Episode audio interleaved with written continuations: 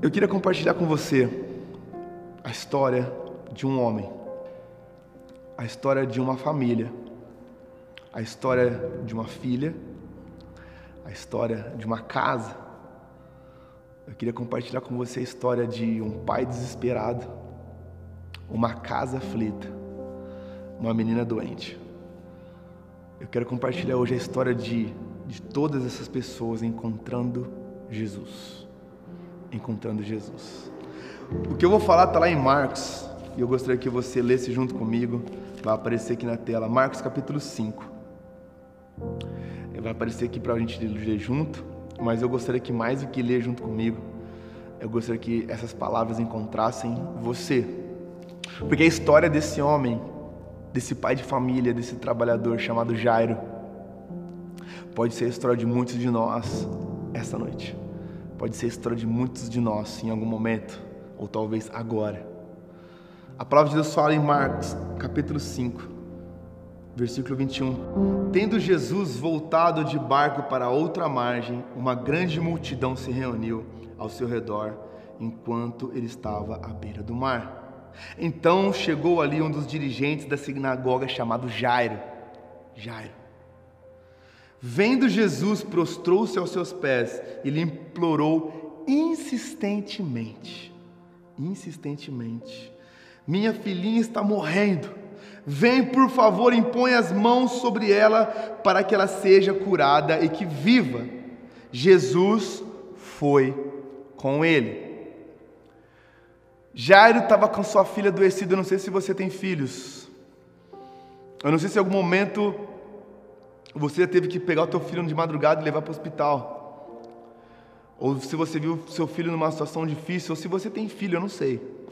Eu já tive com o meu filho com algo que eu não sabia que ele tinha, na verdade, nem o médico sabia que ele tinha também. E nós por vários dias levamos ele para o hospital com um coração contrito com medo, sem saber e sem conseguir entender o que estava acontecendo, mas ali com medo porque o nosso filho estava numa situação fragilizada e os médicos às vezes ele falava que uma, um falava que era uma coisa, outro falava que era outra coisa. E nós estávamos com muito medo. E nós estávamos buscando ajuda. E talvez você hoje se enquadre no lugar de Jairo. Talvez você tenha uma má notícia. Talvez existe algo acontecendo na sua vida, talvez tenha algo acontecendo com você hoje. E você está se perguntando: o que eu faço? Como eu faço? Por onde eu começo? Por onde eu busco? Sabe, algumas notícias elas destroem, parece que a nossa, o nosso equilíbrio não é, você não sabe nem para onde correr, para onde olhar, você esquece de toda aquela sabedoria, de todas as respostas que você já teve tantas vezes na sua vida, e você fica com medo, você fala, o que eu faço? Eu não sei. E a, minha primeira pergunta hoje é, e essa é a minha pergunta importante, e a primeira de hoje é, para onde o seu desespero, para onde o seu medo, para onde as situações desafiadoras da sua vida te levam? Porque o desespero, o medo levou esse homem a se prostrar diante de Jesus. Presta atenção nisso. Ele se prostrou diante de Jesus e insistentemente, insistentemente falou: Jesus, eu preciso de algo. Jesus, eu preciso de algo. Jesus, olha minha filha. Jesus, minha filha está doente. A palavra de Deus fala que ele não foi pedir uma vez. Ele não foi lá com uma postura arrogante. Ele se prostrou. Ele se colocou ali. Ele se humilhou diante de Jesus e falou: Jesus, por favor, a minha filha está doente, vem comigo. A minha pergunta para você essa noite é: para onde o seu desespero está te levando? O seu desespero está te levando a pecar mais? O seu desespero está levando você a buscar respostas onde não tem respostas? Qualquer conselho, ele é, ele te, ele tira o seu medo? Ou o seu desespero, o teu medo está te levando para mais perto de Jesus? Ou o teu medo está te levando para mais próximo de Jesus. Você está se prostrando diante de Jesus no desespero, você está indo buscar as respostas no lugar certo. Será que o primeiro grito que existe diante do desespero na sua vida, o medo, diante de uma situação que você não sabe o que fazer, diante da inconstância, diante das notícias que você não sabe para onde está te levando? A minha pergunta é simples. Porque esse pai ele correu em direção a Jesus. Tinha uma multidão lá. O que levou Jesus a ouvir o pedido de Jairo? Eu sei que você pode falar, mas Pedro, foi a vontade de Deus. Deus queria que, é, pela sua soberania, fosse escrito isso na palavra, na Bíblia Sagrada. Sim, concordo. Mas por que, que a, a história de outra pessoa ao lado de Jairo não foi escrita? E sim a história de Jairo. Porque a história de outra pessoa tinha uma multidão cercando Jesus ali, à margem daquele lugar, à beira-mar. Jairo insistentemente, cara, insistentemente, insistentemente, prostrado, humilhado, perguntou para Jesus: Jesus, por favor, vem comigo, minha filha está doente.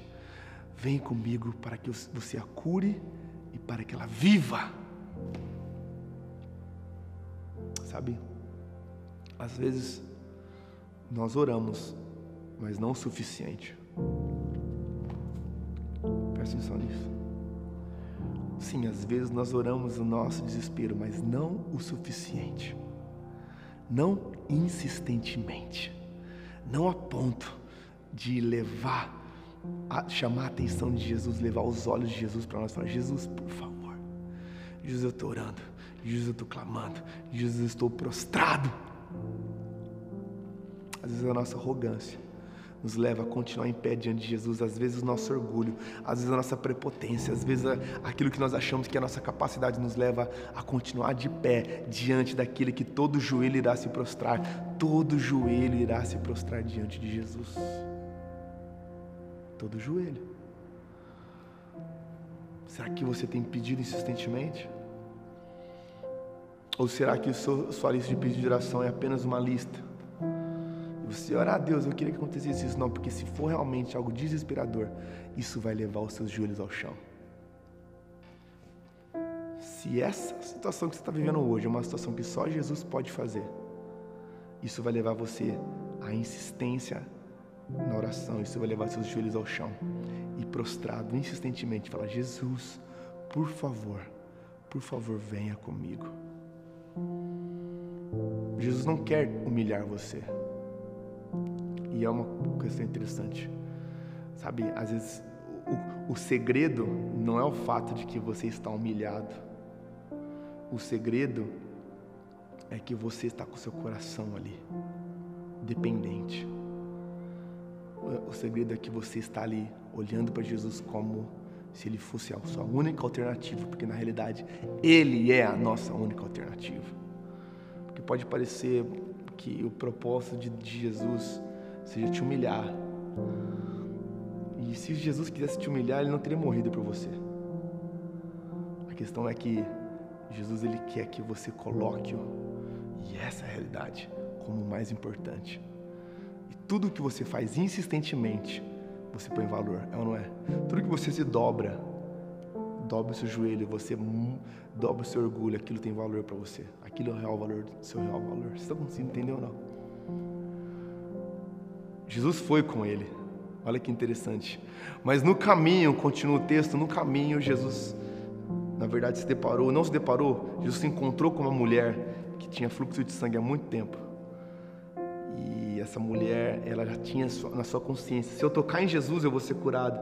Eu só preciso tocar nele. Ela tinha gastado anos e anos de tratamento, anos e anos de remédios, anos e anos ela gastou todo o dinheiro dela. A palavra de Deus só depois você lê aqui em Marcos 5. Ela gastou todo o dinheiro dela em busca de cura e não conseguiu. E ela colocou na sua mente: se eu só tocar em Jesus, eu vou ser curado. E ela foi pela multidão, vencendo aquela multidão que se aglomerava em volta de Jesus e ela tocou no manto de Jesus, nas vestes de Jesus. Jesus parou, você acha, talvez você conheça essa história. Jesus falou: Alguém me tocou de maneira especial. E os discípulos falaram: Jesus, está todo mundo te tocando. Ele falou: Não, alguém me tocou de maneira especial, porque de mim só o poder. Jesus encontra aquela mulher, Jesus começa a de definir o destino daquela mulher. E eu não quero que você olhe para essa mulher, eu não quero que você olhe para essa mulher, eu quero que você olhe para Jairo.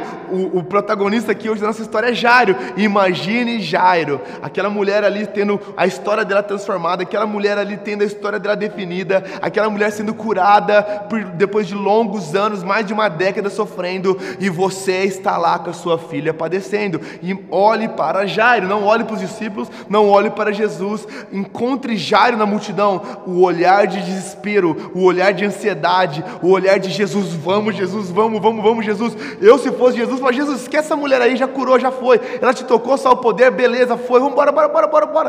Vamos, Jesus. E imagine ali a cara de Jairo, é a cara minha e sua. Jesus, vamos lá, Jesus, hum, por que, que o senhor parou? Jesus, por que, que você parou? Minha filha está doente. Jesus, vamos lá, é a mim que você atendeu, eu me prostrei, eu insisti, essa mulher nem falou com você, eu sou o chefe da sinagoga, eu sou Jairo. Eu sou Jairo. E aí, isso me leva a uma compreensão tão grande de, de timing. Sabe, Jesus, ele tem um tempo dele, é interessante isso.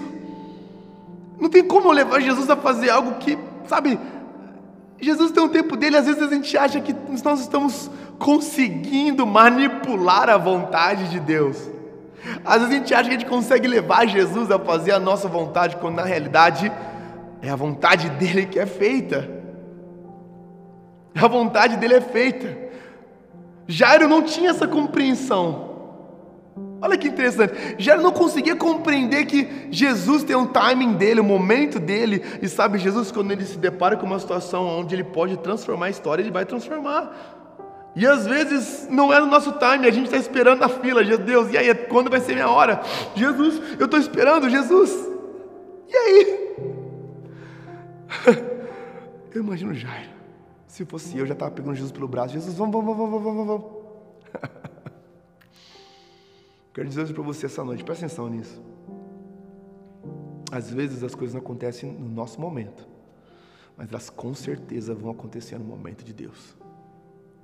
Às vezes as coisas não vão acontecer na nossa hora, mas elas com certeza vão acontecer na hora que Deus quer. Não tem como fugir da vontade de Deus, não tem como fugir do timing de Deus. Ele não está no nosso relógio cronológico, ele está no relógio dele, da vontade dele. E olha que interessante. A pior notícia que Jairo poderia receber naquele momento de desespero, ele recebeu. A pior notícia que Jairo poderia receber naquele momento, naquela situação, naquela cena com aquela mulher, ele recebeu. Olha o que diz a palavra no versículo 35. Enquanto Jesus estava falando, chegaram algumas pessoas da casa de Jairo. Um pai, uma casa, uma menina o dirigente da sinagoga, Jairo. A frase mais dolorosa para um pai, Jairo recebeu: Sua filha morreu. Sua filha morreu. Disseram eles: Não precisa mais incomodar o mestre. Jairo, Jesus falando com aquela mulher, chegaram bateram no ombro de Jairo. Jairo. Ela morreu. Não precisa mais incomodar o mestre. A frase mais difícil que Jairo ouviu. Jairo ouviu do lado de Jesus. Para pensar. A frase mais difícil que aquele homem ouviu. A frase mais dolorosa para um pai. Ele ouviu ao lado de Jesus. Porque às vezes a gente acha que por estar ao lado de Jesus a gente não vai passar por tempos difíceis. A gente acha que por estar ao lado de Jesus a gente só vai ouvir frases Disneylândia. Eu acho que já naquele momento o desespero entrou no seu olhar. Tristeza. Ao lado de Jesus. Ao lado de Jesus. Mas sabe, o texto continua, e glória a Deus pelo texto continuar. Versículo 36: Não fazendo caso do que eles disseram, não fazendo caso, nem ligando, porque eles disseram: Jesus disse ao dirigente da sinagoga: Não tenha medo, tão somente creia. Não tenha medo. Ei, já, não tenha medo. Jesus nem ligou para as notícias, sabe? Jesus não liga para as notícias. A segunda coisa que eu quero falar para você hoje é: Jesus não se importa com o que o jornal está falando. Jesus não se importa com as notícias difíceis, sabe? A dor, a sua dor é uma notícia difícil, a sua dor é uma urgência, mas sabe? Deus não é pautado pelas notícias que nos cercam. As notícias difíceis não mudam, não balizam a vontade de Deus. Jesus não mudou o caminho dele Jesus não mudou o, o, a trilha dele, Jesus não mudou o plano dele, Jesus não mudou o que ele estava fazendo. Ele falou: Ei, Jairo, não se importa, ei, Jairo, eu não estou nem aí porque estão falando. Eles vão, seu filho o quê? Morreu? Não, apenas creia, continua crendo. Quando você está ao lado de Jesus, as notícias ruins podem chegar, mas a palavra de Jesus é mais forte sobre você. Quando você está ao lado de Jesus, as notícias difíceis vêm e você só tem uma escolha a fazer: ou você coloca o seu coração nas notícias, ou você coloca o seu coração em Jesus, ou a palavra de Jesus muda a, a sua vida, ou as notícias mudam a sua vida.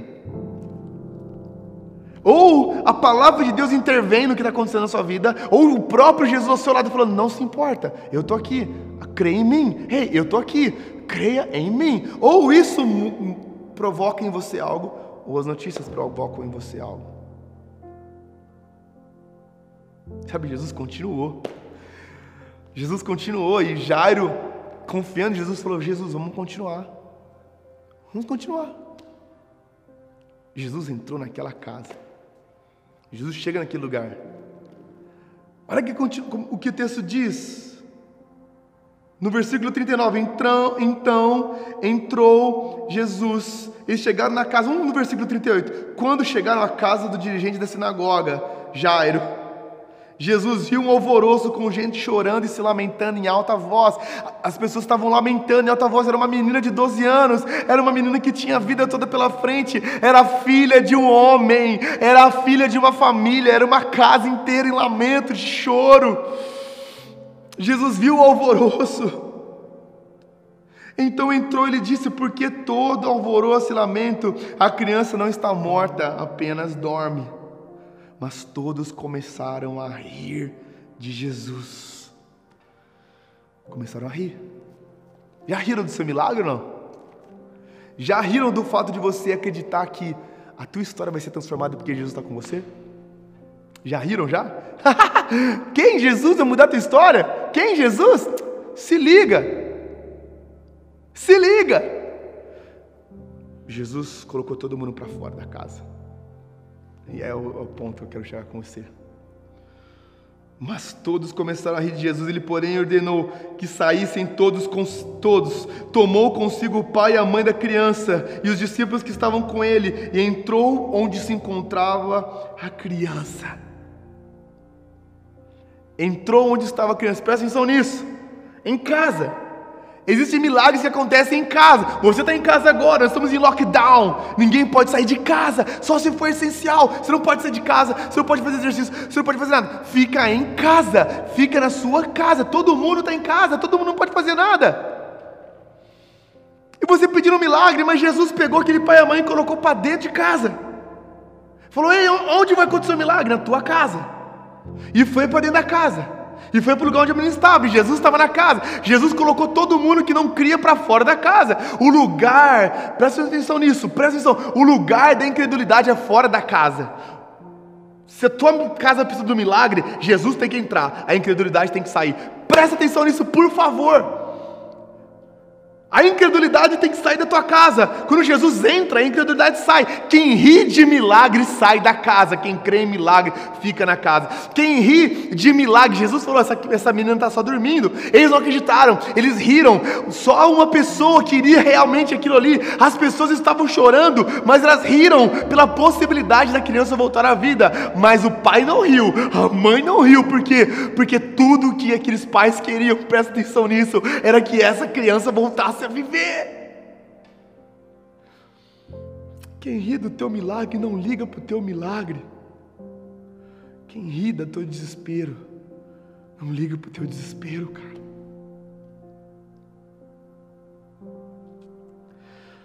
Presta atenção nisso. Coloca a incredulidade para fora da tua casa.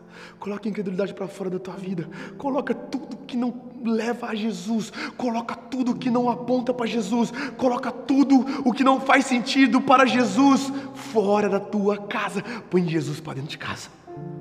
Põe Jesus dentro de casa. Jesus colocou, entrou para dentro de casa. Quando Jesus entrou na casa, Jesus levou o pai e a mãe. Olha o que aconteceu. Jesus tomou-a pela mão, ele disse: Talita, come. Jesus disse: Talita, come, que significa menina, eu lhe ordeno, levante-se. Eu consigo imaginar a cena. Eu consigo imaginar. Jesus falou: Eu vou entrar no quarto dela. Eu acredito que os pais ali em volta Talvez a mãe falou, não consigo entrar, não quero ver, porque a mãe talvez tinha no seu coração, talvez a possibilidade de não, não, não voltar. Os pais ficaram ali esperando, os discípulos entraram. E eu acho que, sabe, eu, eu, eu imagino do meu jeito, cara, Jesus entrando naquele quarto, só dois passos. Uma vela acesa, porque os lugares iluminados pela vela, uma luz acesa fazendo sombra de uma pessoa em pé. Jesus fala, Talita, come. Jesus toma ela pela mão Jesus levanta ela. De repente você não vê mais uma sombra, você vê duas sombras. De repente você não ouve mais os passos de uma pessoa, você ouviu os passos de duas pessoas. Aquela menina começou a andar. Você ouve Jesus conversando com alguém, você ouve uma voz de uma criança. Aquela menina voltou à vida dentro de casa. Aquela menina voltou à vida. E imediatamente a menina que tinha 12 anos levantou-se e começou a andar. E isso os deixou atônitos. Atônitos. Dentro de casa, um pai, uma necessidade, uma casa. Você está em casa hoje. Talvez o maior milagre que vai acontecer na sua vida hoje é dentro de casa, é na tua casa, é com a tua família, é Jesus pegando as coisas que estavam mortas pelas mãos e levantando, é Jesus pegando as coisas que estavam mortas e levantando, é os relacionamentos que estavam mortos levantando, é as coisas que você não tinha mais sonhos planos da tua casa, da tua família, e Jesus pegando pela mão e levantando e falando: Talita, come, levanta, eu ordeno, levante-se, sabe? Deus, Ele quer deixar todos atônitos. Deus ele quer fazer um milagre extraordinário. Deus quer fazer algo extraordinário na tua vida, na tua história. Deus quer fazer hoje, sabe, por mais desesperador que sejam os tempos, por mais que você olhe e fala não tem como, não tem saída, já foi. Dentro da sua casa, quando Jesus entra, a morte sai. Dentro da sua casa, quando Jesus entra, os milagres começam a acontecer. Aquilo que você achava que não ia acontecer, acontece e você fica atônito. Você prefere ficar desesperado sem Jesus ou atônito pelo milagre que Jesus faz na tua casa? Você prefere ter desespero sem Jesus? Você prefere ter a casa cheia do choro, de lamento? Você prefere ter tua casa cheia do riso de incredulidade? Ou você prefere ter tua casa com as pessoas atônitas pelo que Jesus está fazendo? É isso que eu quero falar para você hoje tua casa pode ficar atônita. As pessoas à sua volta podem ficar atônitas pelo que Jesus está fazendo. Ele vai fazer algo hoje, nessa noite.